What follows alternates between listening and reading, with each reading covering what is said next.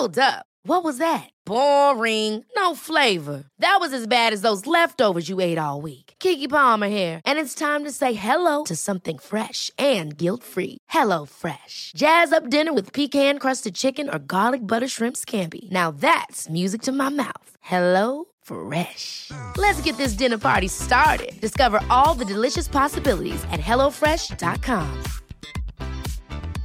Want to get a chiseled look in the jawline? Sculpt and shape your jawline with added volume from Juvederm Volux XC. Juvederm Volux XC is an injectable gel specifically designed to be robust enough to improve moderate to severe loss of jawline definition. And it is the first and only hyaluronic acid filler approved for the jawline. Add volume to your jawline for a chiseled look with Juvederm Volux XC. For important safety information and to find a licensed specialist, visit juvederm.com.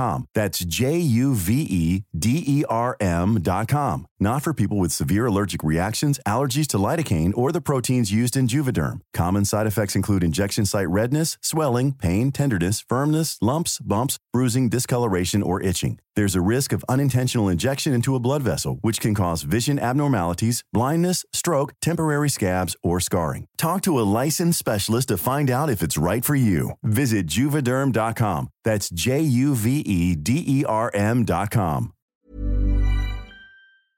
With every monthly bill, like rent and car payments, you know exactly what you're getting when you pay for it. But health insurance plans feel like the total opposite. They're confusing and expensive. Then, when you actually have to use your benefits, there are deductibles, claims, processes, and other red tape to deal with. But Crowd Health puts you back in control of your healthcare. Crowd Health is simple, transparent, and affordable. As a member, you'll get a personal care advocate who is with you every step of the way to help navigate the complexities of health events. They'll even negotiate bills on your behalf and could save you thousands of dollars in the process. Plus, you'll get access to thousands of other members who are ready to help pay for large health expenses. Experience healthcare freedom with CrowdHealth. Visit joincrowdhealth.com and use code HEALTH to get your first three months for just $99 per month. That's joincrowdhealth.com code HEALTH. Crowd Health is not health insurance. It's a totally different way of paying for healthcare. Terms and conditions may apply. Ooh, Nice boots. Adidas, they sent me. They said they sent me this with a with a JD nine on it. Nice. Jermain has very, very kindly agreed to donate uh, a pair of boots to a lucky winner. Now, the grounds for this is that this video needs to get a thousand likes on YouTube. These are the new X's, Adidas. Subscribe, like the video, leave a comment, and we're going to be picking someone at random who is going to get some signed memorabilia from Jermain Defoe.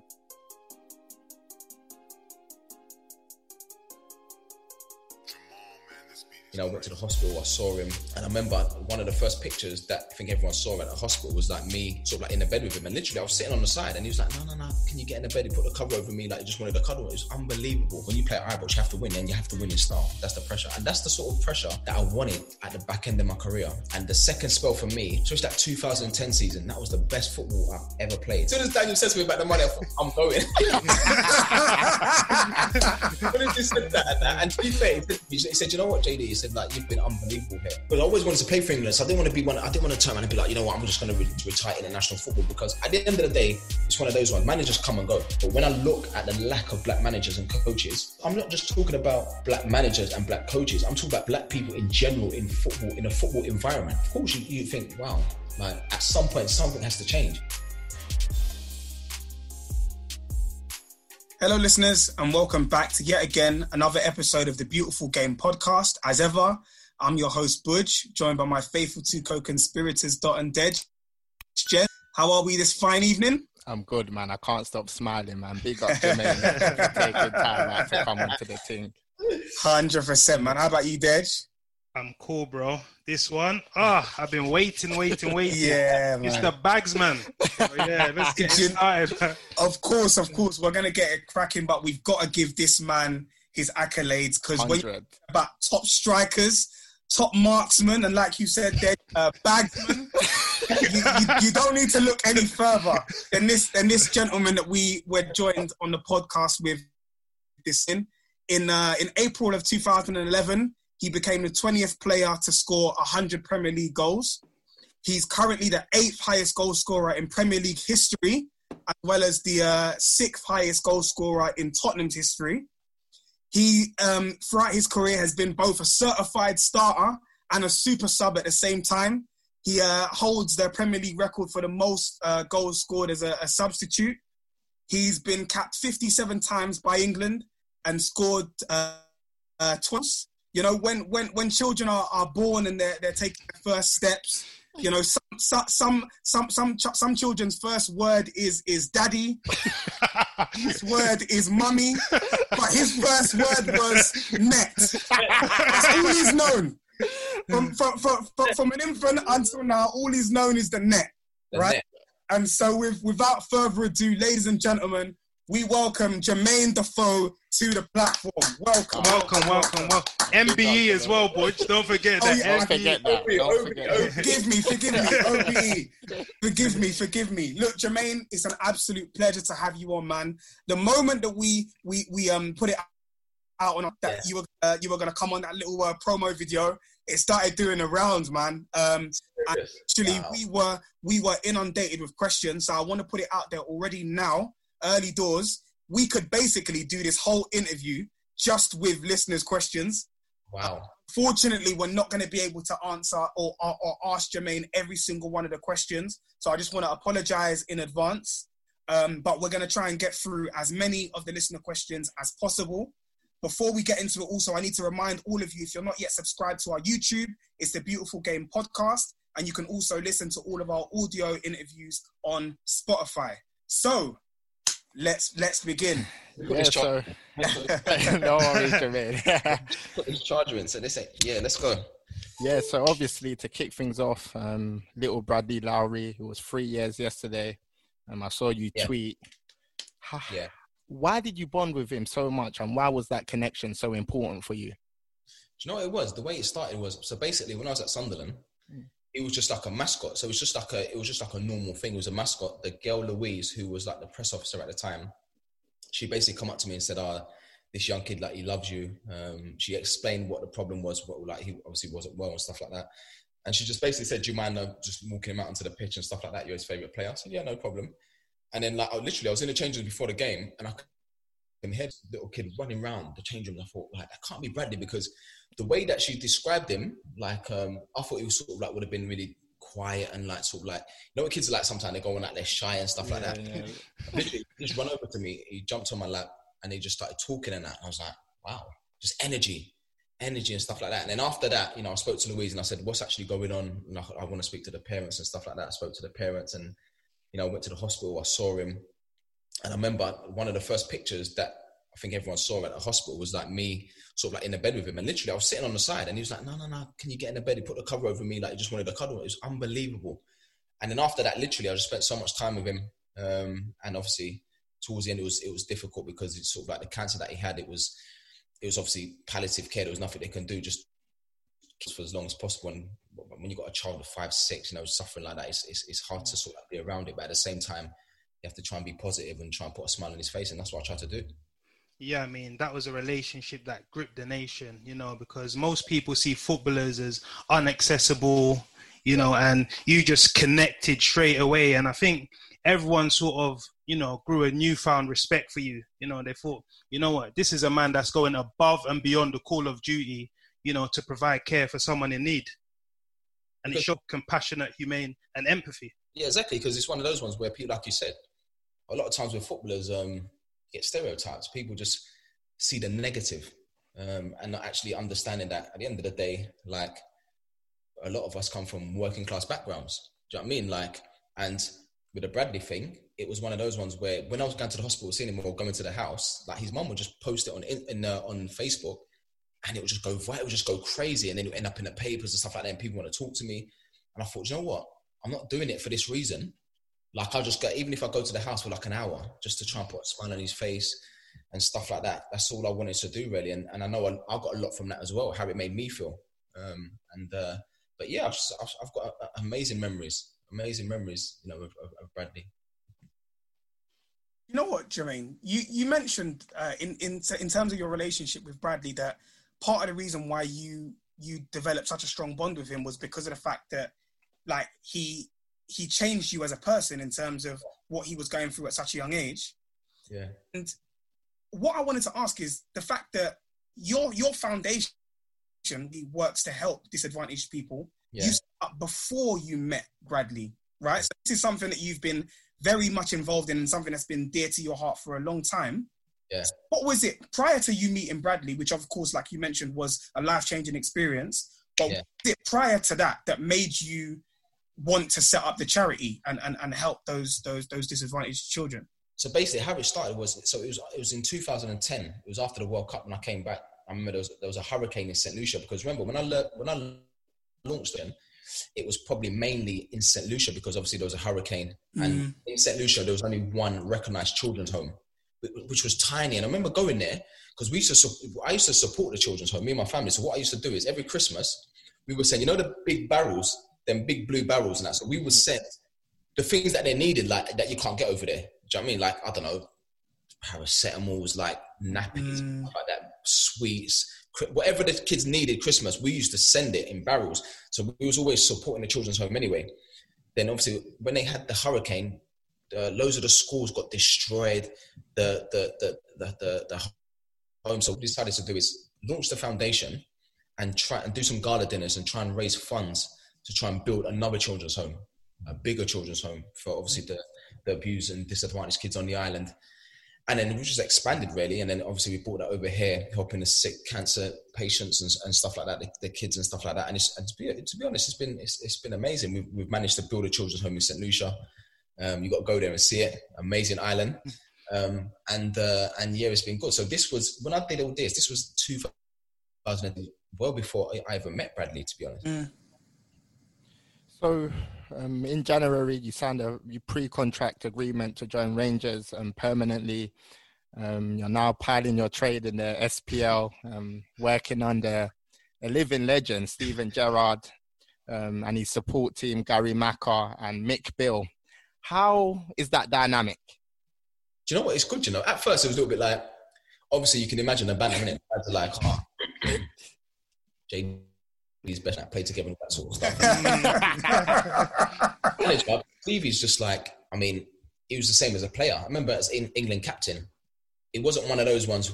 It wasn't one of those players who would like scream and shout in the dressing room because you know sometimes you get you get a lot of players that would do that, and then you go out on a pitch, and you don't see them.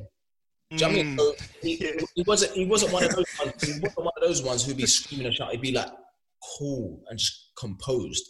You know what I'm saying? Like, like at times you probably think he looks serious and that, like something wrong with him, but he's just cool, composed. If there's something needs to be said, he will say. it. He's not afraid to say. it. He will say. He will let people know. Like he will let people know and that. But come match day, mate, he's he's, he's ready. And he was same as a player, calm in the change rooms. He, he'll get out on the pitch and he's an animal. Same as same as a manager. Stevie's chilled. Do you know what I mean? He, he doesn't. He, he's one of those managers as well. Obviously, because he's still a young manager. Like um, he doesn't with me. He doesn't complicate anything. Do you know what I mean? JD, manage yourself. You know what you need, but just make sure you're ready for Saturday. And every time he wants me to play, like he managed me in the right way. So every time I play, he can get the best version of Jermain Defoe. So I'm fresh. I'm ready to go. So it's good, man. Jermain, what did he say when, when Liverpool won the league? Was he going mad? He said, JD. He said, he said he was. Uh, he said he was up at six thirty. he was getting up for work and that, and his friends were literally getting in. Wow. Friends were Crazy celebrations. But yeah, it's, it's, it's, of course. special time for the football club and that. But he just said it was meant like his fam, family, his friends. It just went mad. His phone was going crazy, like you can imagine. Yeah, we're Liverpool fans, and I can tell you that me and Dot were waiting until seven in the morning as well. So. but yeah, Jermain, moving on to the um, season, it's been like a season of two halves, I would say. Up until January, I would say you were doing very, very well. The winter break started when you obviously beat Celtic at Celtic Yeah. Park, and obviously we spoke to Mick Beale on the platform. Then post January, it sort of took like a downturn. There was Yeah. a few strange results, obviously losing away at Hearts.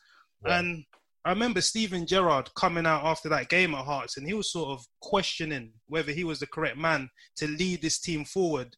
Yeah. How did Steven Gerrard sort of manage that situation? And you, as players, how did you feel? Did you feel we need to rise to the occasion, or were you thinking, "Hmm, what's going on here"? No, do you know what it is? I think I think naturally, you know, like sometimes as a player, and it must be the same as a manager. when you've had a bad game, you start to question things. Remember, you get all different characters. You start to question. You know what?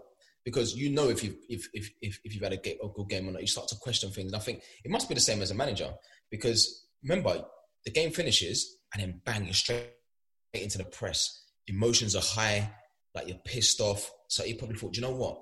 That, that's how he felt at that moment, and that's that's an honest man. You know what I'm saying? So, but after that, when he came in the next day, everything's back to normal. Let's go again. Because remember, we're talking about someone that's he's a fighter. Because mm. when you look, I don't know if anyone watched his documentary, that the pressure that was on that man for all those years, people don't realize, and uh, and to fight all the way through it, and to achieve what he achieved, I think you know that's that's that's that's a fight, and, and that's that's what we did. And as play, we just thought, you know what, we had a few bad results because, like you said, the first part of the season, like personally, I'm thinking, no one's stopping us. If we're playing like this, putting these performances, and not just the, the, the 11, the squad, like, you know I mean? Everyone that even came into the team, it was like there was times when I weren't playing, but I thought, you know what, I know the team's going to win. Like, you know I mean? So it was one of those ones where everyone was confident. I thought, you know what, no one's going to stop us. And then obviously we had the winter break and that. And I think it's a mixture of things. We came back from the winter break, a few players out of form, like which is normal in football. Um, you get ups and downs uh, a few injuries. I remember I got my injury out. I missed out for six weeks. You know, um, and then you get like your key players who was sort of so a little bit low on confidence and stuff like that. Um, so it was it was it was it was difficult, but we still stuck to we still stuck together. We still stuck together and thought, right, we just keep going, we keep going, and, and then and then see what happens. And that because when you look, when I sit there and I look at the the players, sometimes I sit there and I look at the squad that we've got. There's some unbelievable talent in that dressing room. Like literally, there's some unbelievable talent in that dressing room, and that we just need to believe that we can do it this year, and then and and and and, and see what happens and learn from our mistakes. Yeah, you mentioned players going out of form, and I'm going to mention one, El Buffalo. You know, Morelos. Yeah, like, he's a player I'm fascinated by. Like, I always watch the games and think this is a player. Like, he can go to the very, very top. And yeah. you're the elder statesman in that dressing room. Yeah. How have you been like managing him? Because it seems like sometimes mentally he might not be switched off. Are you in the position where sort of like you manage him and say, "Come on, Alfredo. Like, if you want to get to that level, if you want to play in the top teams in Europe or the Prem, you got to do this. You got to do it this way. You can't be, you know, letting your mentality let you down." Yeah, because uh, like you said, uh, the higher up you go, the more difficult. Like in terms of like the football side of it, the higher up you go, you have to be switched on in the game. You can't get frustrated in that because I mean, we, we talk about the, the, the, Premier League and international football. Sometimes in games and that, you, you, might only get one decent chance in a game. You've got to take it. You have to be ruthless and stuff like that. So, um, but you know what? It's difficult. It's, it's, it's difficult for him at times. I feel sorry for him because remember, this is a kid that's come from Colombia. Sometimes at home on his own. His English isn't the best, um, and he probably misses his family. Um, and I suppose the, I suppose the only time he can sort of like sit on a football pitch. But then he gets frustrated. You know what I mean? He gets frustrated and stuff like that. But it's I think it's a it's deeper than just him going on a pitch and wanting to fight everyone. It's deeper than that. It's it's sometimes it's difficult for him because he's just he's, he's on his own. Do you know what I mean? It's hard. So what do you advise him? Do you speak to him and say, listen, like I've, yeah. I've obviously played at the top level, you know, for Tottenham Champions League. Yeah. If you want to do this, you got to cut this out of your game. You got to eradicate it if you want to get to that level. We'll try and help him. To be honest, we have meeting. We'll try and help him. Try and talk to him, and um, and I think what, what I try and do as well, just just be an example because sometimes I, I, feel like when you're when you, if you're like sometimes that's better than even talking to someone so he can he can see so when I remember when I first mm. come to the club and um, I think he got suspended he missed six games we won all six games right so I think he sat there and probably thought you know what I can't be missing games in it because if I'm missing games and the team are winning I'm not going to get back in the team so that, so he came back last season, and I saw a little change in him. His game improved. The first part of the season, he's scoring goals consistently in Europe. He was on fire. A lot of people were talking about him. I thought, you know what? He's not getting involved in the, the other side of things. I thought, you know what? That's that's what I can see in him. So, in that sense, well, I think I, I, think I think he has changed since I've been there. He's, he's changed a lot because before he was just sort of like he would just lose his head. He would just lose his head too quick. And I say, Buffs, just stay calm. Just focus on goals. I mean, so how good do you think he can he can he can be, Jermain? Like, what kind of level you think he could he could potentially reach if he stays dedicated and committed? yeah, it's. It's, to be fair, it's up to him really. You know I mean, it's it's up to him because, like you said, and that like he scores a lot of goals up here. He scores a lot of goals um, consistently.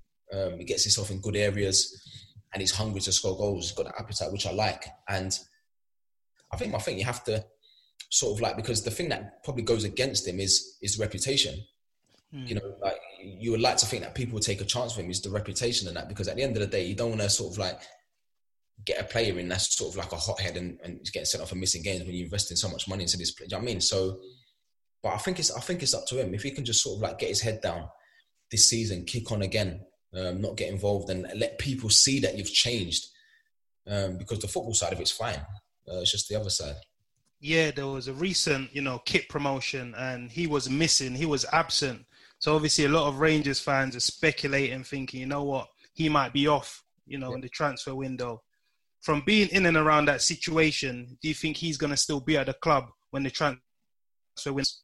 No, what it's magical because you see, as players, it's one of those ones where, as players, you never know what's going on with players because a lot of times I've been there myself where I know something's going on in the background and I've got a chance of leaving, but then, but then you can't really say anything to anyone. Do you know I mean? Until it's actually done, even your closest friends at the train at training, you might say it to one person, but even people in and around the training ground, you can't, you, you don't want it to get out and that. So you, as players, you don't really get involved in all that. And and to be honest, I don't think. Obviously, you'd have a little bit of banter and stuff like that. You see speculation, it'd be like, "What?" I was like, "Like." uh, Glenn Kamara, I saw the Arsenal thing. I said, "What? You get back to Arsenal, Glenn?" but I'm not going to be like, "Oh, what's going on?" As your agent spoke to them, blah blah blah. It's not my place to do that. Do you know I mean? Of course. I, I always feel that if you if you got, if you want to tell me something, you'll come to me and tell me. So Mm. So hopefully, so we don't we don't even we don't really know what's what's going on. And remember, football as well. Sometimes as a player, you might think you're staying somewhere. All of a sudden, it's a phone call. Bang! You go in the next day. Oh, we've accepted a bit. It happens so quick in football. It's crazy. Mental. Do you know what?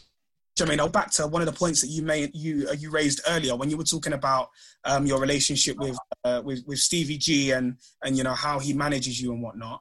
Mm. Um, and I, re- I remember reading uh, an article uh, a little while back when you were talking about um, prolonging your career. Of course, you're you're like a, a Peter Pan. the guy doesn't age. Um, but you but you you spoke about um, uh, changing your diet and, and going vegan. And I can imagine how I mean that must have been difficult, of course, coming from an Afro Caribbean heritage. You know how, how chicken, mac and cheese is is, is, uh, is, is in a diet and whatnot. Um, but aside from that, what other things have you had to do in terms of adaptation to prolong your career? Like, have you have you had to tailor your training approach and, and work on different things, even in game, um, to, to, to help prolong your career? Do you know what it is? You see, like when people think, people look at it, the people that are closest to me have played with me, they they would tell you what I'm like and that. But you know, like people probably think, ah, oh, so he's got to a certain age and he's probably doing something different. You know what it is? You see what the, the reason why I'm still playing now is because the things I was doing 10 years ago. Mm. Do you know what I mean? So it's not like when I say mm-hmm. players now, you don't get to a certain age and be like, oh, you know what? Like a light switch. Okay, let me just switch this on now. Let me just try and do this and, and do this and do this.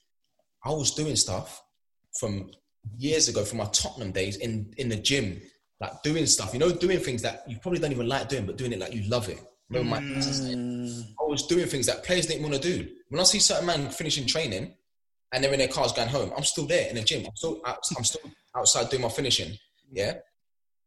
I'm injury prevention, power work to, to be explosive so my muscles are strong. I'm doing this early 20s. I was doing this. And then I had a fitness guy, a fitness coach called Tibus. It was, he used to be in the south of France. Mm. And um, it's the hardest training I've ever done in my life. I used to go and see Tibus for like, I say 10 days every summer before pre-season. And then uh, one day he said to me, he said, I'm going to put another, he said, I'll put, work with me, trust me. He said, I'll put another five, six years on your career. Hmm. I was thinking, wow. I said, it don't feel like this. This work I'm doing, it don't feel like it. Feel like I'm. I trusted him. Do you know what I'm saying? Cause, Cause, so I just thought, you know what? I'm going to trust you in that because when I used to work with him, when I used to go pre-season, like from the first day, I was ready to go. I was ready. I felt mm. strong. And all the things that he taught me, I still remember to this day. And um, so I was doing things years ago, like in terms of like the, the stuff I do in the gym, like um, the way the way I eat, like hydration. Uh, like, yeah, people want to go out. Go out. Like, I mean, when I was young at Tottenham, the boys want to go out. Let's go out. Do you want to drink? No. Well, you don't want to drink? No, I'm driving. Look, there's my keys. I go out, enjoy myself, have a little Red Bull, like keep me awake, and I go home. I never, never, never, never, ever not one of those footballers come like nightclub drunk and like because at the end of the day, yeah, we got we might this might be on a Saturday, then the, the game there's no midweek game, but there's a game the following. It doesn't matter because at the end of the day, I need to be on it in training every day to be ready for the Saturday. Because come Saturday, I'm having a bad game. No one's no one's gonna be turning around and making it. No one's gonna be like, oh yeah, he had a bad game because oh, he went out with a But nah, do you know what I mean? This for me, mm. excuses. I didn't want to. I didn't want to sit there and be like, oh, the reason I had a bad game because I did this and I did this and I did this. I'd rather sit there and be like, you know what? Yeah, I played good today because this is what I've done for the week and that. So I know I was going to play good sort of thing. So I never, I never got involved in all of that. Yeah, and we um, actually spoke to Mick Beale, and he said you're one of the most dedicated professionals he's ever seen. But speaking of Mick Beale, I just wanted to dial into him a bit. Um, how important is he in that setup? Because obviously he has a great connection with young players, and we've seen Joe Aribo, Ryan Kent, you know, all take to the SPL like Dr. Waters. How important is he behind the scenes? Because you know people are quick to pat Steven Gerrard on the back, but how important is he? Oh, massive, massive. And you know what? He's really impressed me. You know, like um, and I'm not even saying this because he's probably he probably listened to this, but he's impressed, he's impressed in a big way because I remember like um when I, when I when I when I sat down and I spoke to Stevie before I signed, I come to Rangers and stuff. He said to me, JD, like you might know Mick Beale. I said, Yeah, Mick, I remember chat Mick and that. He said, he is proper. Trust me, he's proper. And the way I see it is in terms of tactics and stuff like that, he he is up there with like when I when I talk about like the coaches and that, like I've worked from some top managers and and top coaches and stuff like that, but Mick is definitely up there. And he's so like um you know, just his, his, his attention to detail and how he sort of like put, puts his points across for people to sort of like understand. Because um, there's times there's, there's times when I first got there, because remember it's a different way of playing and stuff like that. Play different systems, and all that sort of stuff and that.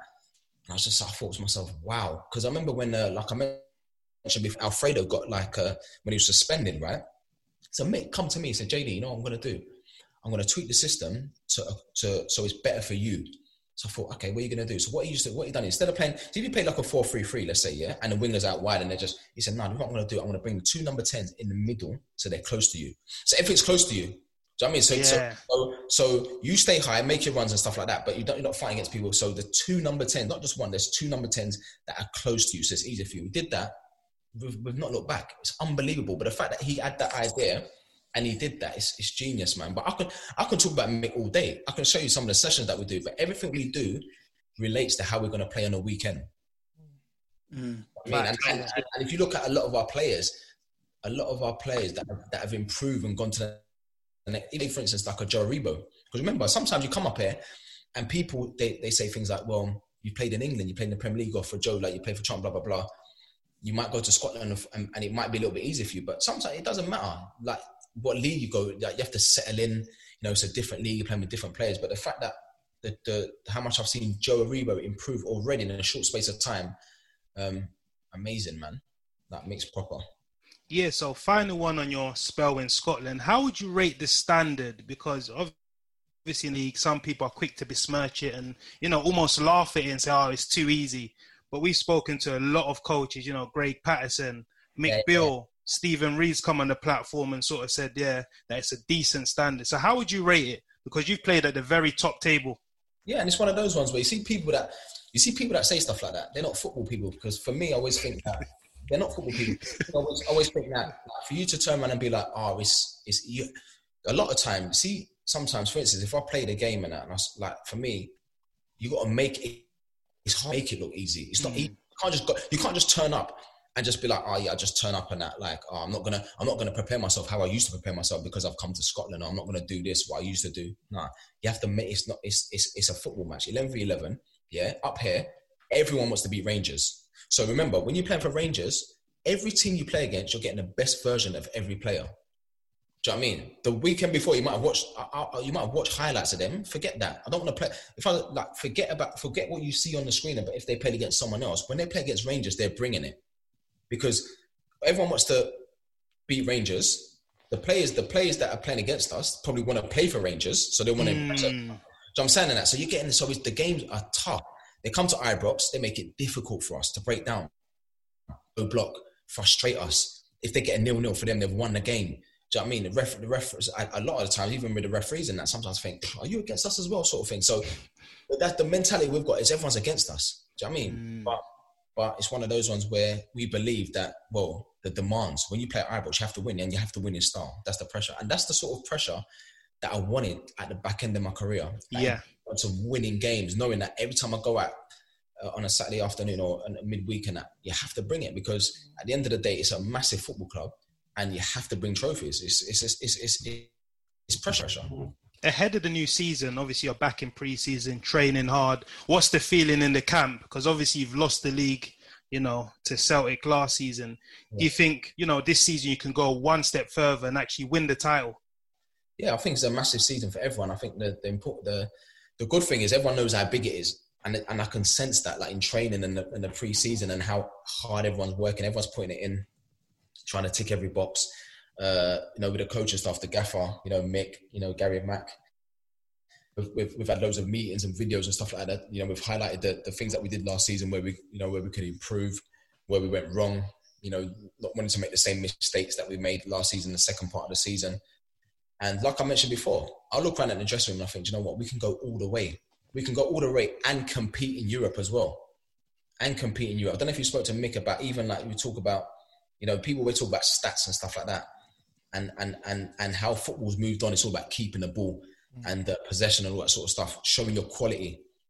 I mean, in Europe, if you look at the stats and that, I think if anything, I think we're up there. I think we're number one in, in, in terms of stats with you know keeping the ball and stuff. Mm. That quality. So the players need to take a lot from that. And this is in this is in Europe playing against the top teams like the Portos, and so we just need to bring that in the in a in a league and and and and see what happens. That, but it's a massive season for us. So we want to move on, you know, to your embryonic stages of your career. Um, obviously, um, we're all aware that you kicked off at Senrab. Um, before we go into West Ham, yeah. we had a listener's yeah. question from um, at Johnny Brick, and he was like, "Ask Jermaine to pick a Senrab five-a-side team." five-a-side team. Pressure. wow. So it'd be. So I'll play like me, Ledley King. John Terry, Leon Knight, and uh, maybe Bobby Zamora. Bobby played as well, didn't he? Yeah, yeah, yeah. Maybe Bobby Zamora. That's a proper team, that you know. yeah, trust me. Kings of East London. That's a we, Simba, unbelievable man. Even even at, like I say to people, even when we were eight, I remember we used to wear, everyone used to wear, all the kids and that, they used to wear their, their little tracksuits. And we used to wear suits, Senrab, we used to wear suits with a Senrab tie. You don't want to play it, innit? you know at half time when everyone used to have the oranges and oranges, mm. had bananas. Wow. We had banana, we were different, yeah. so, um, and uh, I remember Leon Knight's uh, dad, Bertie, Bertie was the manager. And the way we saw it at the time, like we were, we were like AC Milan. Like no one's beating us. We used to win every. We used to win everything. We used to win all the best players used to come to us. We used to win everything because we had to. That sort of pressure that our parents used to put on us, and we were eight, man. We was like proper professional train. I remember training. We was on it every day and training, and uh, yeah, I, I love those days, man. Those days, I love those days. Yeah. So going into your West is obviously you forged a great relationship with Mr. Harry Redknapp. He's a manager that took you every everywhere. single way, everywhere. he took Jermaine, Crouchy, Nico. You know, there's that old running joke. so, how was it like playing with Harry, and why was that relationship so special? Oh, Harry, man, what a guy! Everywhere used to go, be like, ah, my phone would ring like that, be private number. Be like, there we go. Jenny is Harry. Literally. you know what? You know, you see Harry, yeah. So you know, we speak about man managing. Unbelievable. People used to, all the boys used to be like, if there's a problem, oh, JD, go and talk to your dad. Like, boy, come on, the banter, go and talk to your dad. Mm. Listen, he never, he, again, never complicate anything with me. All he used to say to me is, go and score goals. That's it. Go and score goals. Do what you do best. Don't worry about anything else. Just go and score goals. Like because when you're doing it, you're the best. That's what he used to say to me. These are these are the things he used to say to me. Mm. So when I used to play, all I wanted to do is impress him. I didn't want to let the manager down. Because this guy, remember this guy when I was when I was 15, he was sending scouts out. I didn't even know this until recently. When I was 15, he was sending scouts out and basically said, "There's a young kid. He's a clone of Ian Wright. Go and get him. He needs to be at West Ham because he'll be in this first. And then I remember I got to West Ham at 16, and I was like a sponge. Like literally, there's no one that was more obsessed, even to this day, more obsessed with football than me. When I got to West Ham, I looked at I looked at everyone around me and I thought, yeah, I'm I'm 16, but I need to be in the first team. So who's in front of me in the first team? It was like Paulo Wanchope, Ian Wright at the time, Paolo Di Canio, uh, Paul Kitson. So we've been doing finishing in training. I remember we done a finishing session one time, and then Harry, I remember I scored one in training, and then Harry turned around to the first team player. I was 16. He said, "That's how you finish." So you can imagine, I'm sitting in the youth team dressing room, you know. So I'm finishing training. I'm going home and said, "Mom, if you hear what the manager said to me today, like in front, like to the to the first team player." So you can, so all these things he used to do with me was confident. Like I was like building my confidence and that, and I felt more comfortable training with the first team. I was training with the first. Team. I was scoring goals in training, and I made my debut at 17. I scored on my debut at 17 with my second touch, and then he just said to me, "You're not playing reserve football. You're, I'm sending you on loan to Bournemouth so you can come back and get in his first team." Crazy. Mental, mental. And and you know what I wanted to ask you, Jermaine, is um not not including your brief loan spell. Um, I think in 2014, you had obviously two spells with with, with Spurs.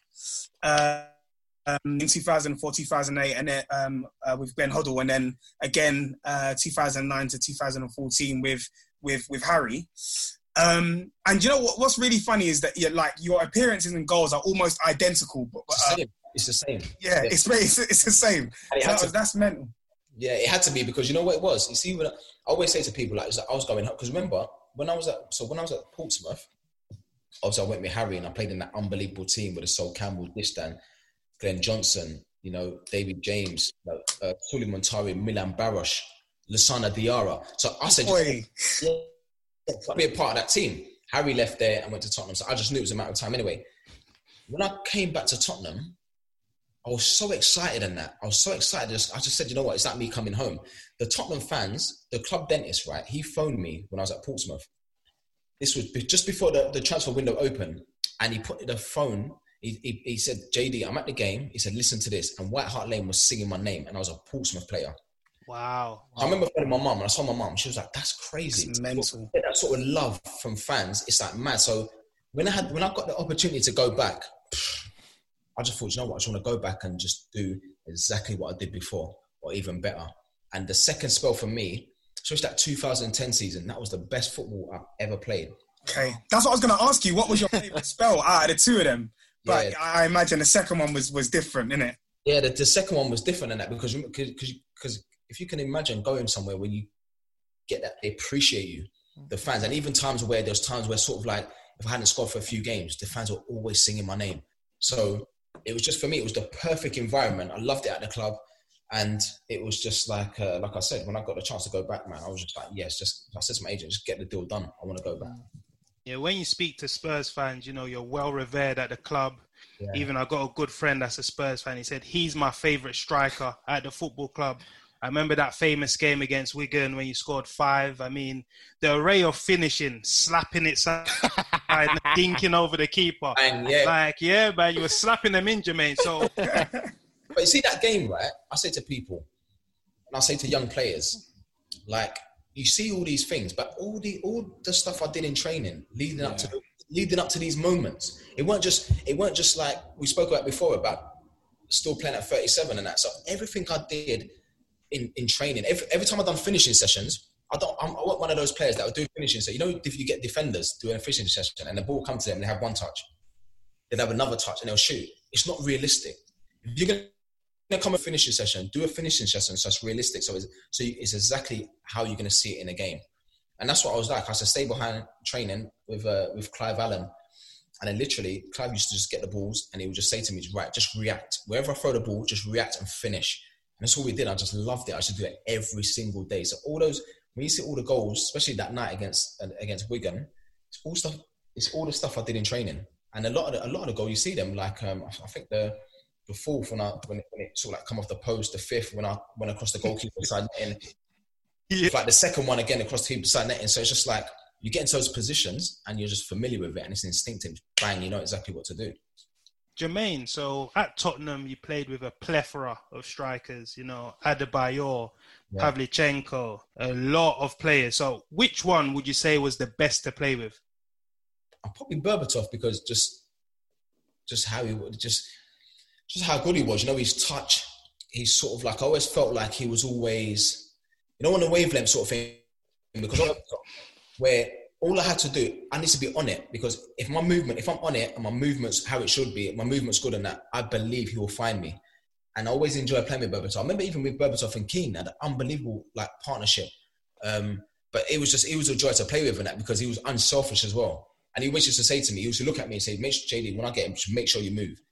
And he will slide me in, and I'll just finish and that. And, and he was he was he was brilliant to play with. But you mentioned like obviously Pavlyuchenko was probably like a similar to me, like a number nine. You know, all he wanted Yeah. Inbox. Ad- Adebayor, like like a, the, vo- the, the vocal point of the team, where like um I don't know, like a Berbatov was more like a ten who would Yes, make yes. happen. Everything come up to him, he sticks. First touch is the best I've ever seen. it, it, it was unbelievable. Um, Was it the same in training as well, Jermaine? Was he picking him out of the sky in training? it didn't run in training though. Uh, Berba, no, I don't know. If, I don't know if you when you've done Rio and that. Berba did not move in training. He did not move in training and that, but in games and that, he was just like he was. He was a good player, man. Very good. Yeah, I think I'm just gonna, you know, chime in with a listener question because I think Dej actually asked the first part of this question, but this is from at Teskey, and he was like, "How does he think he would have fared in today's game where the majority of teams play a 4-3-3 using wide forwards?" Yeah, it's, it's fine. I, I played. I played. I played that at Sunderland for, for two seasons. I scored 15 league goals back to back. Come on, Yeah, it's one of those ones where My guy. numbers. so, so it's like it's it's, it's and, and it's one of those ones where you think, you know what, it's it's uh, if you're getting chances, you're gonna score. I've always believed that. I've always said to the boys, "Look, just give me. ch-" And I, was, I always wanted to be that player that, that my teammates can look at and be like, yeah, get JD one one chance and he will score. And it was and and and with the two with the the teams that play the four three three and and and and, and two wingers, just get in the box. You just you know I mean? You, you have to you have to adapt you have to adapt your game sometimes. I mean, even I mentioned before we played with the two tens close to me. I played with I played I played up front on my own, isolated, and I've managed it. Um, but it'd be I mean it'll be it'd be fine. I will watch the game. I watch uh, what different teams play. You watch you watch Liverpool, the and stuff. Listen, you still you still you still get your goals. It's, it's, uh, it'll be fine. You know what, Jermaine? I wanted to ask just on Sunderland, right?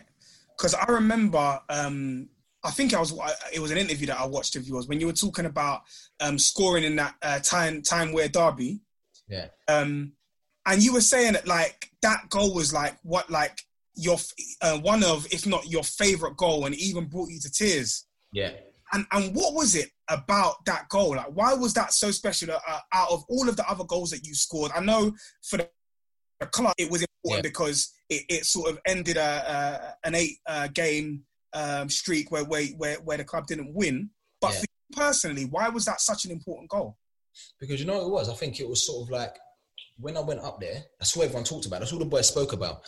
It's the derby day, JD. It's the derby day, blah, blah, blah, blah, blah, against Newcastle. And I always knew that before anyway. I knew the importance of the, of the game and stuff like that. And it's just, I remember get, being on, like getting up in the morning, being excited and that. And it, it was a different feel. It felt like cup final day where the, the, you get, you come at the, the hotel, you go for a walk and that, and you get on a bus and you got the police escort, the horse, arrive at the stadium, going, even going up to the stadium and that, everyone was on the streets. I see all the little kids in that. So I sat there thought, wow, this is so important to the fans. This day is so important to the fans. And I thought, you know what? I want to be the difference. Like, I want to be the difference. It was my real, my first real taste of it, but I want to be the difference. And I want people to be talking about me in years to come. And I don't know, I just had this, it's weird in that I just had this feeling. I knew something was going to happen for me on that day. And then uh, getting to the ground and that. And literally, a lot of times you get to the stadium and it was just like, uh, you see the fans coming in that day. Like- like all the fans were there early. They're all outside. They come off the and the roar. So I thought, right, I just got, you know, when you get the goosebumps and that, Yeah, yeah. I'm ready to go. I was fired up. And to be fair, even when you see the goal, even the, the reason why I hit it, I hit it first time on the volley, I was tired. so much. that first half, and it was hot. I was probably because I was so excited about the game, I was man. running that I didn't even need to be doing. And I remember the ball just dropping. That goal. You know what? I'm just gonna hit it, and literally, as soon as it hit my foot and it just flew now, I thought, pfft. you know, one of those moments. I thought, like, you're so grateful because it could have been anyone. Mm. It could have happened to Even anyone. your celebration, you didn't really Yeah. know what to do. It was erratic. off and then I just felt this, and then the whistle went for half time, and then even the, just the roar, and I just started like I don't know, I just got emotional Mm. because I was so happy. I just got emotional on that because these things, like you dream of these things when you're a kid. Do you know what I mean? For me, it wasn't even about like money, cars, how. No, I just wanted to play football and score goals and just show people how good I am in front of a big crowd. My family were there. Like it was, it was just an amazing day.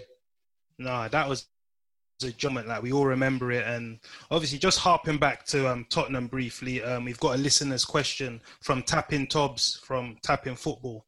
He asks, "Why did he leave so damn early in that 13-14 he was still a solid striker, and we needed him and Adebayor despite spending on Soldado." So, how do you answer that, Jimmy?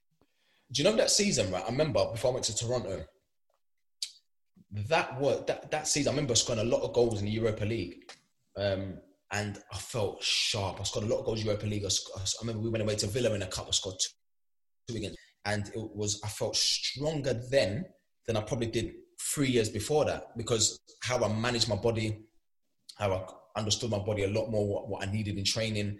Um, AVB was a manager before Tim Sherwood took over. Yeah. And what happened was I had a deep conversation with the chairman because I never thought I was going to leave Tottenham, but I had a deep conversation with the chairman, and the money that Toronto offered the football club for my age was unbelievable. So at the end of the day, sometimes Typical Daniel Levy, yeah. Yeah, sometimes Shrewd businessman. yeah, the business. As soon as Daniel says to me about the money, I thought, I'm going. he said that, and, that, and to be fair, he said, to me, he said, "You know what, JD?" He said, "Like you've been unbelievable here." He said, "You can always come back here. The fans love you. We love you here. Blah blah blah. You've got nothing to prove." He said, "You know what? I feel like you deserve it. Um, going over there like a, a new challenge. Uh, they gave me a four-year contract. So like for both parties, it was just like perfect at the time. But even when I left Red, I didn't really want to leave because I didn't because I just thought I'd be there to the like end of my career. To be honest." Jermaine, how is it like working with Daniel Levy because he's a polarized figure amongst Tottenham fans? You know, people call him and ENIC out saying that they're not investing or they're not transparent. From your dealings with him, what would you say he's like? Because he's sort of like, you know, mystique figure. You see him in the press box, you know, with his glasses, He's looking alright. over the action. So how is he? Daniel's cool. He's actually all right, you know. But that's what I'm saying about from the outside how people look. Hmm. Because because I think with me, because I was there such a long time, so I had I had a good relationship with Daniel. Um, it was it was cool. Like I mean, he lived around the corner from my house in London, so it was like um, I mean, he was he was cool with me. Do you know what I mean? Because he knew what he was getting. At the end of the day, he knew for me, he knew I loved the first and foremost. I love football. I love the football club. He wasn't one of those ones where come to get the money, then I'm just gonna go. Do you know what I mean? If I was Yeah. there a long time. I had a relationship. He respected me, and, and and it was. But obviously, I understand because I, I remember a lot of Spurs friends. Yeah, yeah. Things that they say, and um and they and and a few people said to me, "How come the players always saying, "Oh, Daniel's cool, blah blah blah," but from the outside, the Spurs fans are like, "Yeah, but he's he's he's ruining the club. He's not investing." Hmm. Like, remember, especially it should be a perfect time to be at the football club with a new stadium. Yeah. But they, they feel like they're going backwards instead of going forward. Do you know what I mean? So it's like it's a difficult one. But terms of Daniel, I mean, as a person, he's he's he's, he's cool. He's a businessman, isn't he? So yeah. Gotta get that. he's a businessman. He's not going to change. And it's just, it's, I mean, it's just, got to see what happens in that. But it would, at some point, you know, I would love to see the football club, you know, invest in getting getting the best players, and and I'd love to see, you know, you know, see them go on and win, and win trophies. It would be amazing. Moving on to your time at Bournemouth, Eddie Howe, you know, brought you in. Um, we've recently spoke to Jordan Ibe and he said he just didn't work out for him at Bournemouth. And in my opinion, I don't think it really worked out for you personally. A lot of players, yeah. Yeah. What do you think is going wrong at Bournemouth? Because they're in big trouble this season. Yeah, they've been, but do you know what it was for me? When I went there, I just got back in the in the England squad. I was at Sunderland. Yeah. I went there on a free. I just got back in the England squad, so you can imagine, like when Gareth Southgate phoned me, I thought, oh, like in, like in my thirties. Never thought this was going to happen. And then Gareth phoned me and basically said to me, JD, when I look at the stats, you, Jamie Vardy and Harry Kane are the highest English goal scorers, and it's been like that for a while. Because obviously we mentioned my, my 15 goals back to back for Sunderland, but the stats and stuff like that. So I said, "How do you feel coming back in? You got a chance of playing against Lithuania at Wembley, which which I, obviously I did, and I, and I scored and everything. But so I was going to Bournemouth on a high.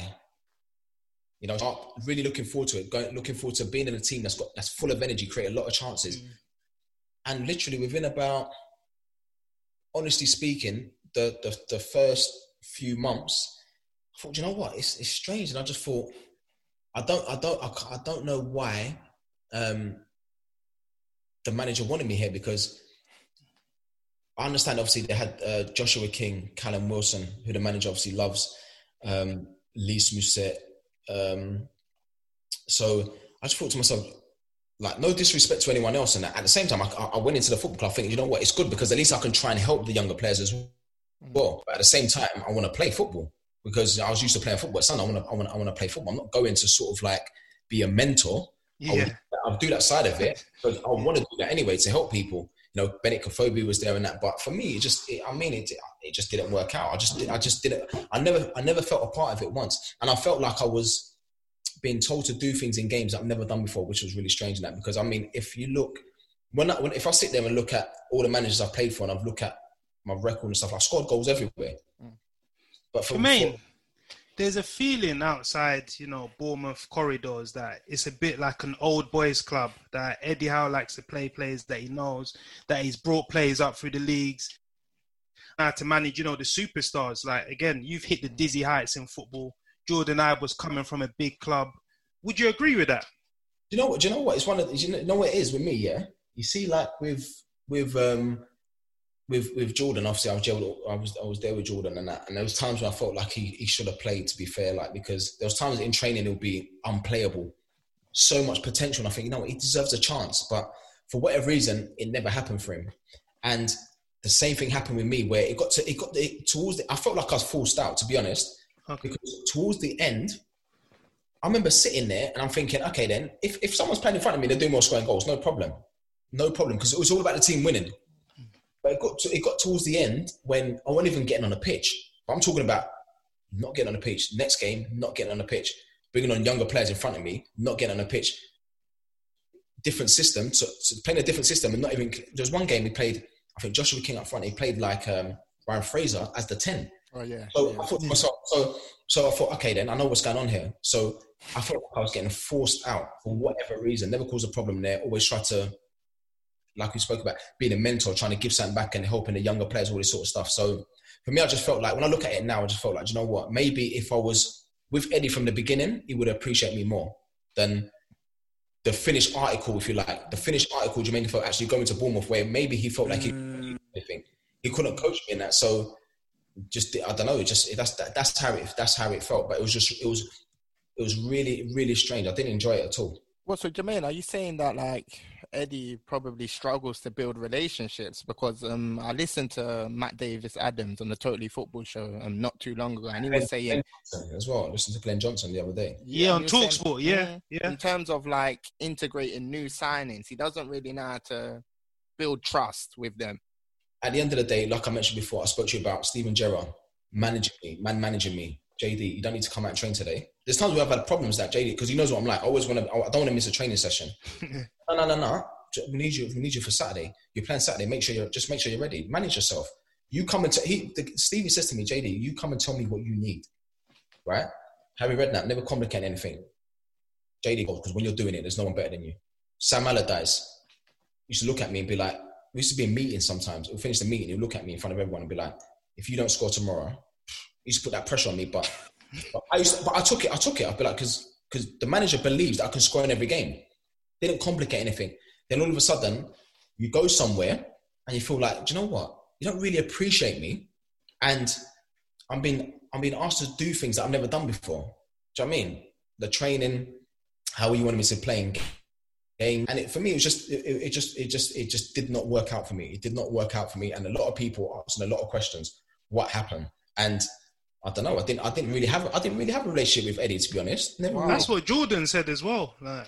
I didn't really, I didn't really So have. never spoke to, to Eddie. So really have like, a, like I didn't really have a relationship with him, but obviously, he didn't. To be fair, he didn't stand in my way when I obviously when when uh, obviously I came to Rangers, he didn't stand in my way because he couldn't. Because he said to me he didn't want to be that manager that sort of like that at the sort of like back end of my career that's that's gonna sort of like hold me back or spoil what I've done in the game, sort of thing. And I thought, okay, cool, no problem. But um, I never I never moaned. Like he used to, I, I just trained. I trained the same every day, even when I weren't playing. Those times he'll stop the session and be like, you, like the younger players, like you need to train like this. This, like, you know I mean? He's thirty plus, and like this and that. So, but but it was just it was just weird. Never got, never really got the opportunity in that. Didn't feel appreciated, and and, and it just it just never worked out. Mm. Do you know what, um, Jermaine? You mentioned obviously uh, training with with Josh King, Callum Wilson, Jordan Ibe, and so on and so forth. The one player that I wanted to ask you about was uh, Nathan Ake. Now, obviously, before going to Bournemouth, he had a spell at Chelsea that didn't quite work out, and he's and he's been a, a pillar in, in the heart of the defence for for Bournemouth. Um, and of course, he's caught in a lot of interest at, at the moment. Um, so I guess I wanted to ask you, how, how, like how how highly do you rate him, and do you feel like he could go and, and walk into one of the top clubs um, in in the Premier League? I love, I'd love to see him at Tottenham. Because you know what? Of Because course you would. at Tottenham because you know what? He's got so much potential. And uh, coming from Chelsea, obviously, it was difficult to get in the team there. Um, I mean, he went to Watford, and, uh, he, he, and then Bournemouth paid a big fee. It was about 20 million Bournemouth paid for him. So, so yeah, but someone that's uh, technically, obviously, Dutch players, that technically they're always good. Um, you know, scores a lot of goals from set pieces. Really brave for someone that's not. I was really brave in a box and stuff like in both boxes, which is which is which is good. And uh, and away from that, he's one of the nicest guys I've met in football. Like he's the, one of the nicest guys I met in football. He's one of those ones you let him you, you let him date your sister. One of those ones. Okay. he's, he's that nice and that, but like, um, but I can see him. I, I can I can see him obviously going to the next level. I love to see him go to the next level and uh, you know playing at playing at the top level. You know, playing for Holland, trying to get in that team. Uh, you know, playing in the Champions League and stuff like that. I feel I feel like he's I feel like he's good enough for sure. Yeah, so Jermaine, um, final Bournemouth, what do you think happens to them at the end of the season? It's very, very precarious. They've conceded, you know, five and four goals. You know, it doesn't look good. No. Do you think they're going to go down? You know what it is, right? Um, I think sometimes you have to be not realistic in that, but I think if you look at the you look at the fixtures and, and they've got they've got difficult games, and and if you look at, know obviously the manager is coming out and he's he's saying the things that he has to say, he has to say, and remember a lot of the, a lot of the boys are still my friends, and I speak to Junior Stanislas and that, who's an unbelievable guy, Charlie Daniels. I still speak to a lot of the boys and that, and to be fair, they the lads deserve to play in the Premier League because they're a lot of them are top players, a lot of them are top players and that, and it's really difficult to obviously see the team suffer like that. I'm not talking about the manager. I'm talking about the players who are my friends. Do you know what I mean? So I don't know. It's, it's, difficult, but I think when you look at the when you look at the fixtures and that they've got some tough games. Obviously, they've got Tottenham next, which is I know people can say you know Tottenham are not firing at the minute and that and the way they're playing and stuff like that. No intensity. But at the same time, it's a difficult game, um, and I believe that. Uh, if they do go down, it'd be difficult because you look at the, the, the players that I've just mentioned, like the Callum Wilson's, who's, who's, currently in the England squad, Joshua King, full international. So what's going to happen with these players? Are these players going to go to Nathan Akers and that? So you've got a situation where the players leave and then you have to rebuild to try and get yourself back up into the Premier League, which is again a difficult job because before years ago you can say about the Championship and the Premier League and the gap was so big, but now I mean when you look at the Championship and look at the teams in the Championship, like it's a competitive and it's a tough, tough division to actually get out of. Every game's difficult, a lot of games, two games a week and stuff like that. So it's not a good time for the football club at the minute. I know they're suffering. Um, it's a lot of pressure. I've been there at Sunderland. It's a lot of pressure, and I mean, it's going to be, it's going to be, it's going to be, it's going to be hard. It, it'll be, it's going to be tough. It's going to be difficult. Now, just in the interest of time, Jermaine, of course, there's a, a lot more questions that we want to ask, but we did promise that we would give um, some time for uh, listeners' questions. Uh, I'm, go- I'm going to kick off with, with one, and, and this is from uh, at Reggie Nelson underscore 10. He, he, he asks, growing up in the academy system and particularly being from East London, do you feel like the academy uh, game places enough emphasis on education? If not, what more do you think can be done to pair education and full time football? Well, when it, when I say educate me, no. Um, he didn't really specify, but I assume he's talking about like um, you know uh, scholars and people that are coming through the academy also like um, having time that they're, they're, they're dedicating to getting their GCSEs and, and, and it's important. I still, I still, yeah, I, I, still feel like that's important and stuff like that. Maybe they can do more. I remember when I was in that situation when I was 16, we used to go to college once a week, um, which is was, was was part of being a YTS at the time, uh, because it's something that you need. Not only that as well, I feel like again when you're being realistically when you when you think about a group of, of scholars or, or YTS that was called at the time, how many players are going to come through? What two?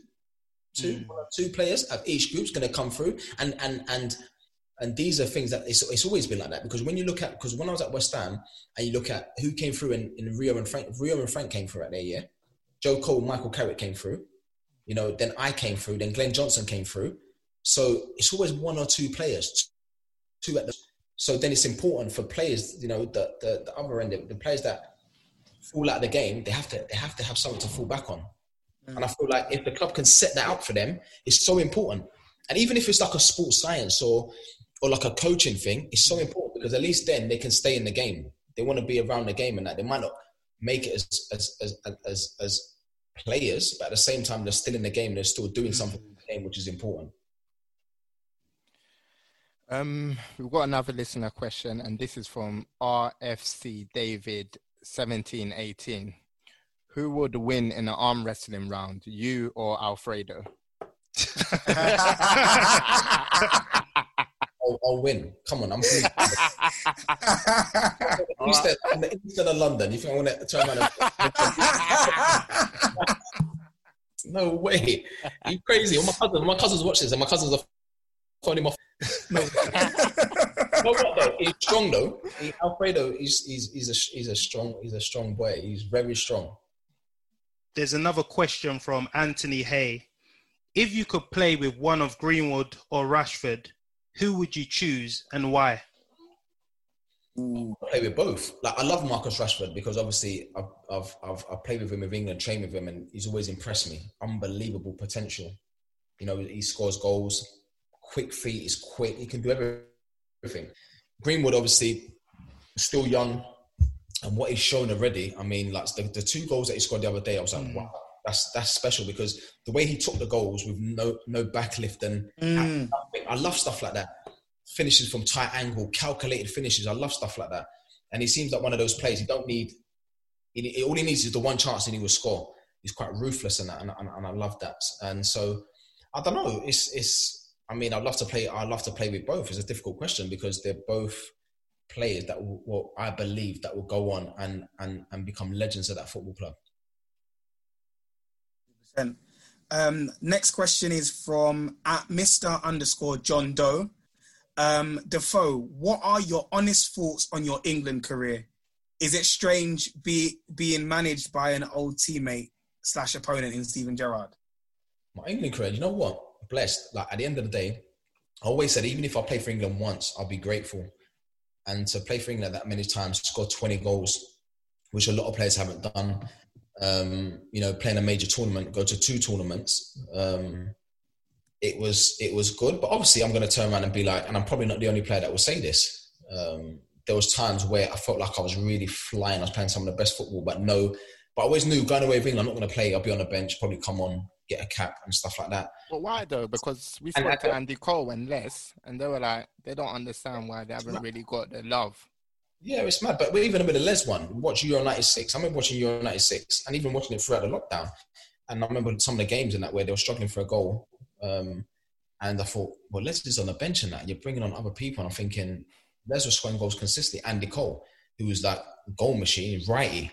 When Righty got when Righty got left out, Italian night, Ian Wright, finishers, one of the greatest finishers the Premier League's ever seen, right? But left that Italia 90. You know, you know what I mean? So it was like Graham Taylor called him in the office and I'm not taking you to the World Cup. What? Why? Do you know what I mean? So when he won the Golden Boot. So all these things and that it, it was I just believed that you know I wasn't going to be any different. It happened to these players. I wasn't going to be any different and that. But I believe those times even. Um, so Jermaine, let's call it out. Do you think there was institutional racism within the football association? I, think that, bro, I think I think there's a lot of stuff going on because because like I mentioned before, we spoke off air about it, and even like I remember we played against. Um, so obviously I've done my stuff for England, done my stuff. I remember Roy Hodgson was the manager. Yeah and then uh, then he was sort of like bringing people through, like the Rickie Lamberts, and just bringing everyone through. And it's almost like then, as they're bringing people through, they just pushing sort of thing. Like, hold on a minute, but I've been I've been scoring goals for years consistently in the Premier League. All of a sudden, these players come along, like, and, you and you just push them through, and you just just push me to the side, and that. I'm just sitting there thinking, wow, like, you know I mean, being treated like that, and, that, and I'm just thought, okay, there's not much you can do. And because I always wanted to play for England, so I didn't want to be one. I didn't want to turn around and be like, you know what, I'm just going to re- retire international football because at the end of the day, it's one of those ones. Managers come and go. Yeah. Right? Come and go. So I thought, so what? I, I, I, was sort of like hoping at some point maybe a new manager will come in because under Fabio Capello, he played me. He played me because he appreciated my movement and the goals and stuff like that. And I enjoy playing under Fabio. Some players, some players probably don't even like Fabio, but I enjoy playing under Fabio because he because, he played me. But there was loads of times for England I felt like I should have played in that, and I was just sort of like, I'm not gonna not gonna play, or I'd, I'd play, score goals, and then the next game, certain people come back from injury and stuff like that. You're not gonna play, you're just gonna be on the bench. You're playing more for your club, scoring goals, and then you go with England, not even get on the pitch. So it was it was it was it was tough, man. Okay, wow.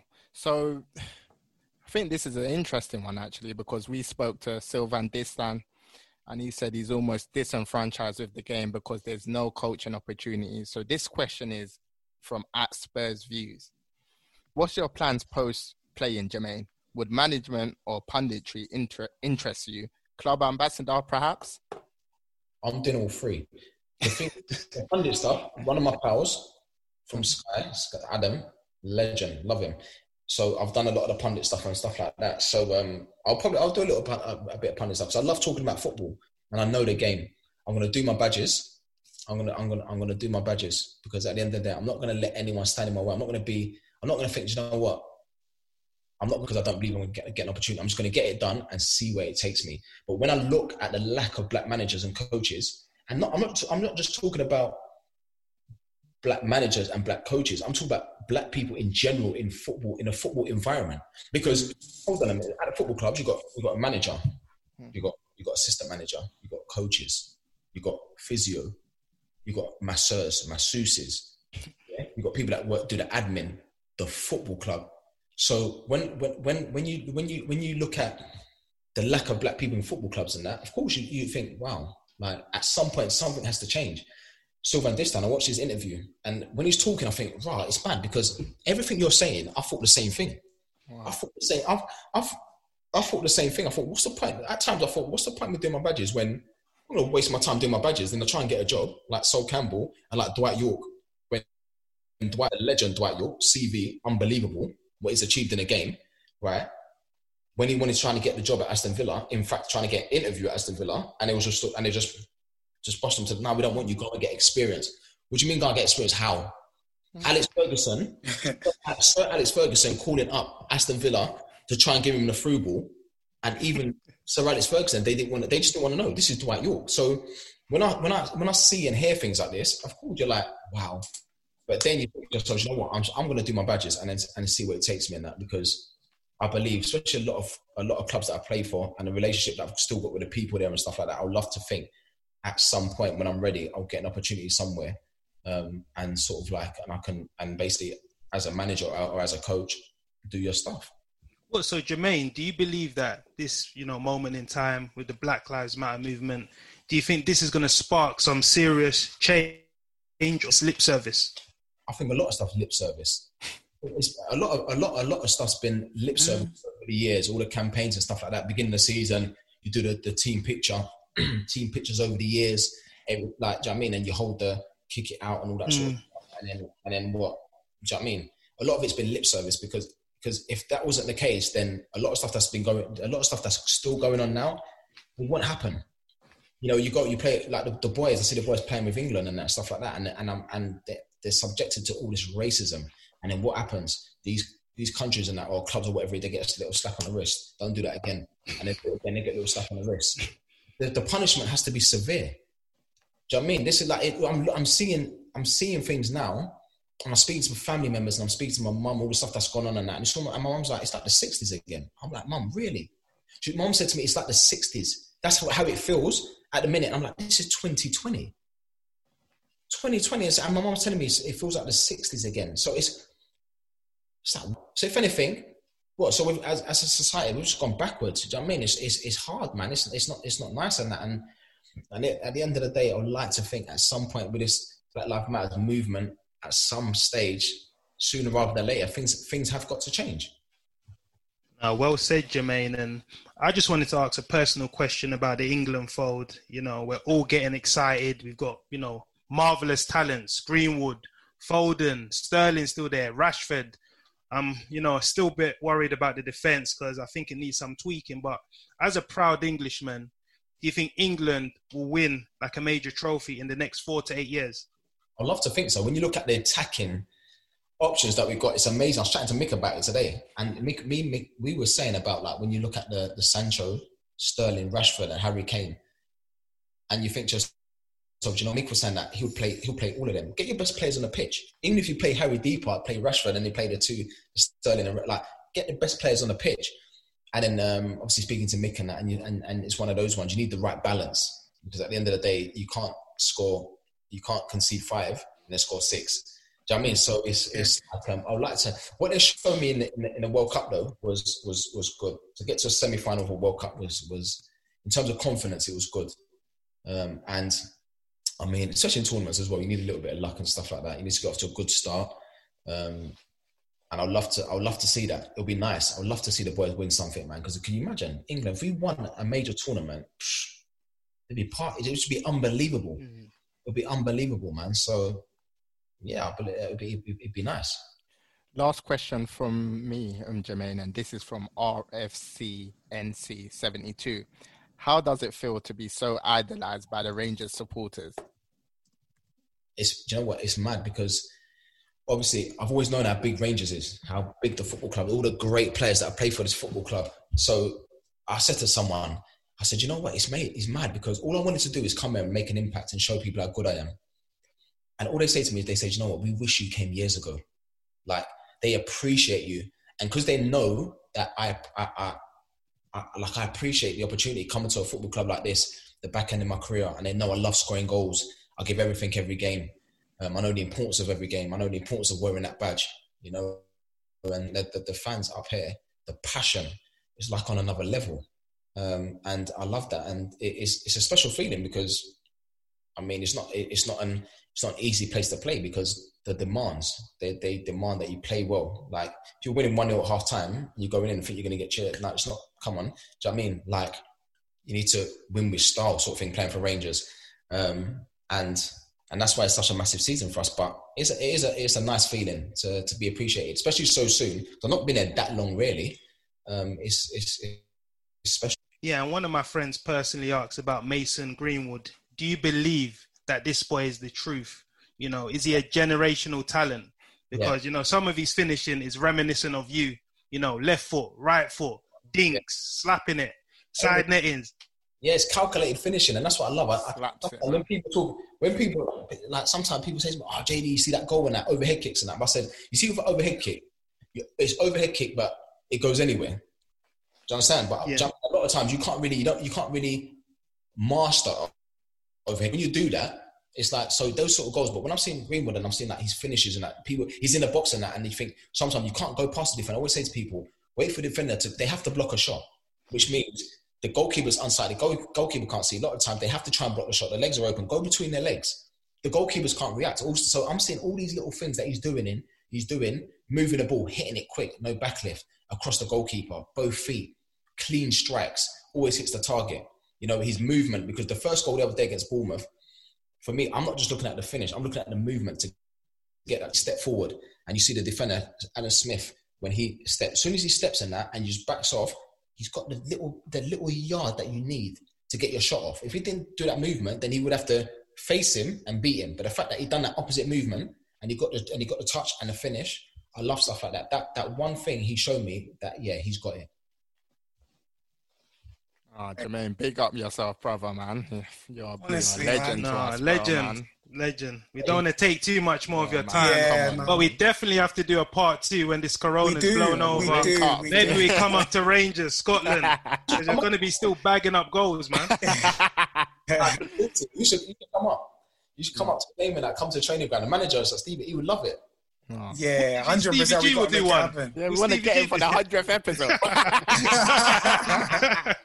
It's funny. He, he, he's, he's funny in that, but like um, even sometimes in training, he joins in some of the possessions and that. Still got it. St- still doesn't lose the ball in it.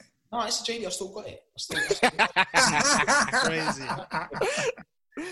No, hundred percent. We we, we got to do this again, um, Jermaine. Man, it's it's impossible to talk about your whole career in in an hour and a bit, man. It's you know, But even like it's difficult, innit? Because that's even like that's what I do really. Even with my cousins, like we just sit there and talk about football. Even some of the young lads, I was telling them some stories today about certain players I played with, and they're like, "Oh, JD, I can listen to your story." Because I said to them about when I played with, I didn't mention that Paolo Di Canio, who was massive for me um, at the time when I was at West Ham. Righty was big because Righty, what we used to do, I used to do finishing with Righty, and he used to, he used to, he used to say to me, JD, you see your timing because I was so, I was just eager, I just wanted to get in the box and that. He said, no, it's all about timing. So he used to, he used to hold my shirt he used to hold me like this. The ball go wide. He used to hold me like, like this, and then he'll push me like go now.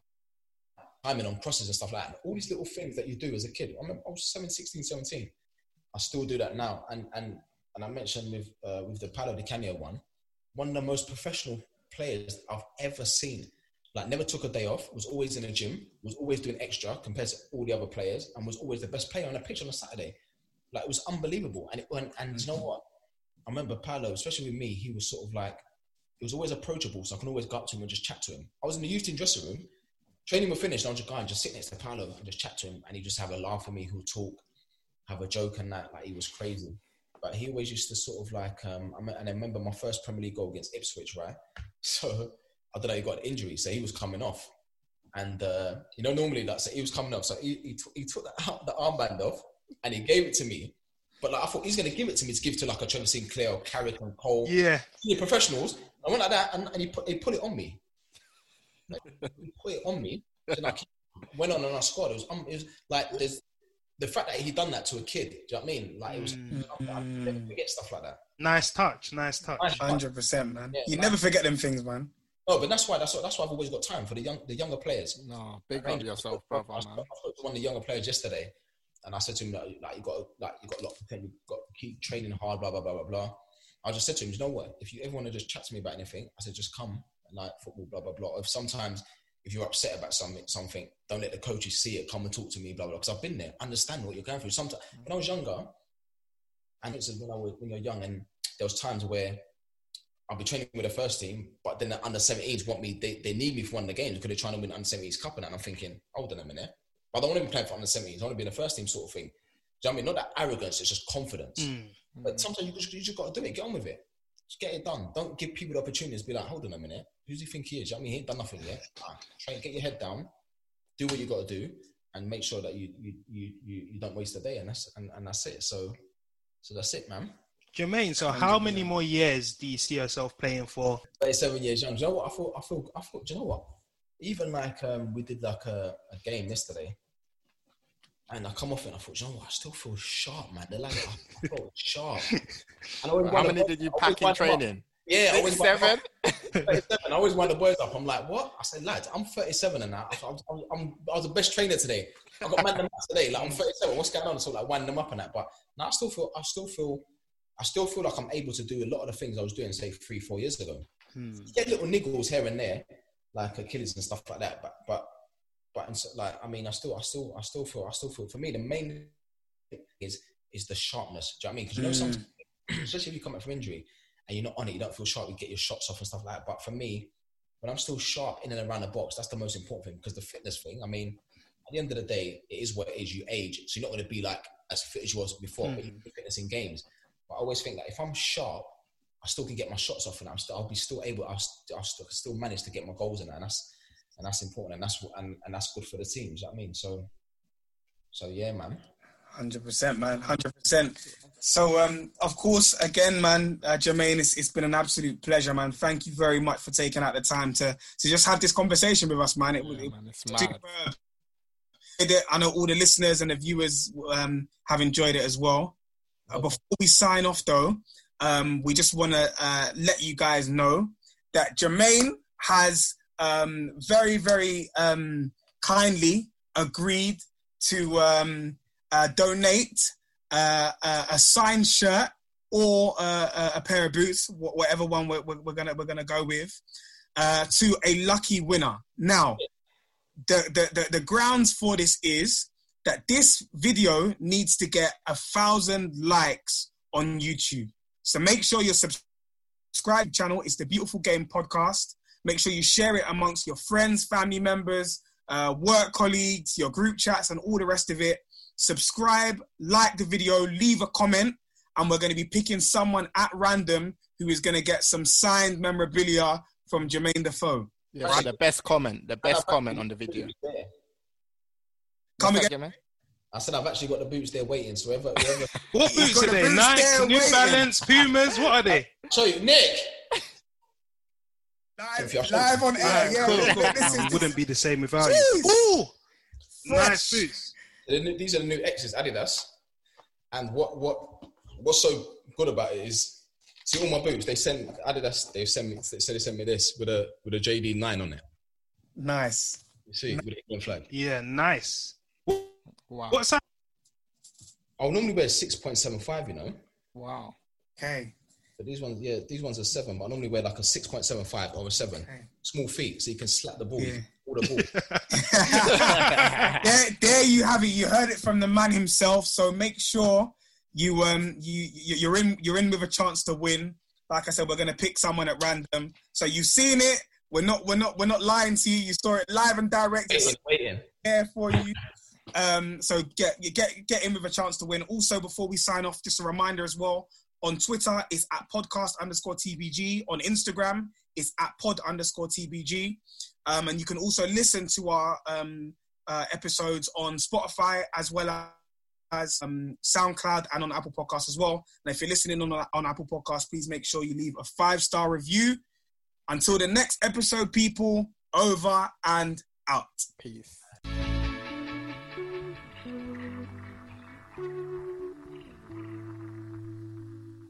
With every monthly bill, like rent and car payments, you know exactly what you're getting when you pay for it. But health insurance plans feel like the total opposite. They're confusing and expensive. Then, when you actually have to use your benefits, there are deductibles, claims, processes, and other red tape to deal with. But Crowd Health puts you back in control of your healthcare. Crowd Health is simple, transparent, and affordable. As a member, you'll get a personal care advocate who is with you every step of the way to help navigate the complexities of health events. They'll even negotiate bills on your behalf and could save you thousands of dollars in the process. Plus, you'll get access to thousands of other members who are ready to help pay for large health expenses. Experience healthcare freedom with CrowdHealth. Visit joincrowdhealth.com and use code HEALTH to get your first three months for just $99 per month. That's joincrowdhealth.com code HEALTH. Crowd Health is not health insurance. It's a totally different way of paying for healthcare. Terms and conditions may apply.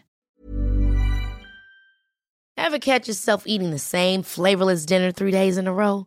Dreaming of something better? Well, HelloFresh is your guilt free dream come true, baby. It's me, Keke Palmer. Let's wake up those taste buds with hot, juicy pecan crusted chicken or garlic butter shrimp scampi. Mm. Hello Fresh. Stop dreaming of all the delicious possibilities and dig in at HelloFresh.com. Let's get this dinner party started.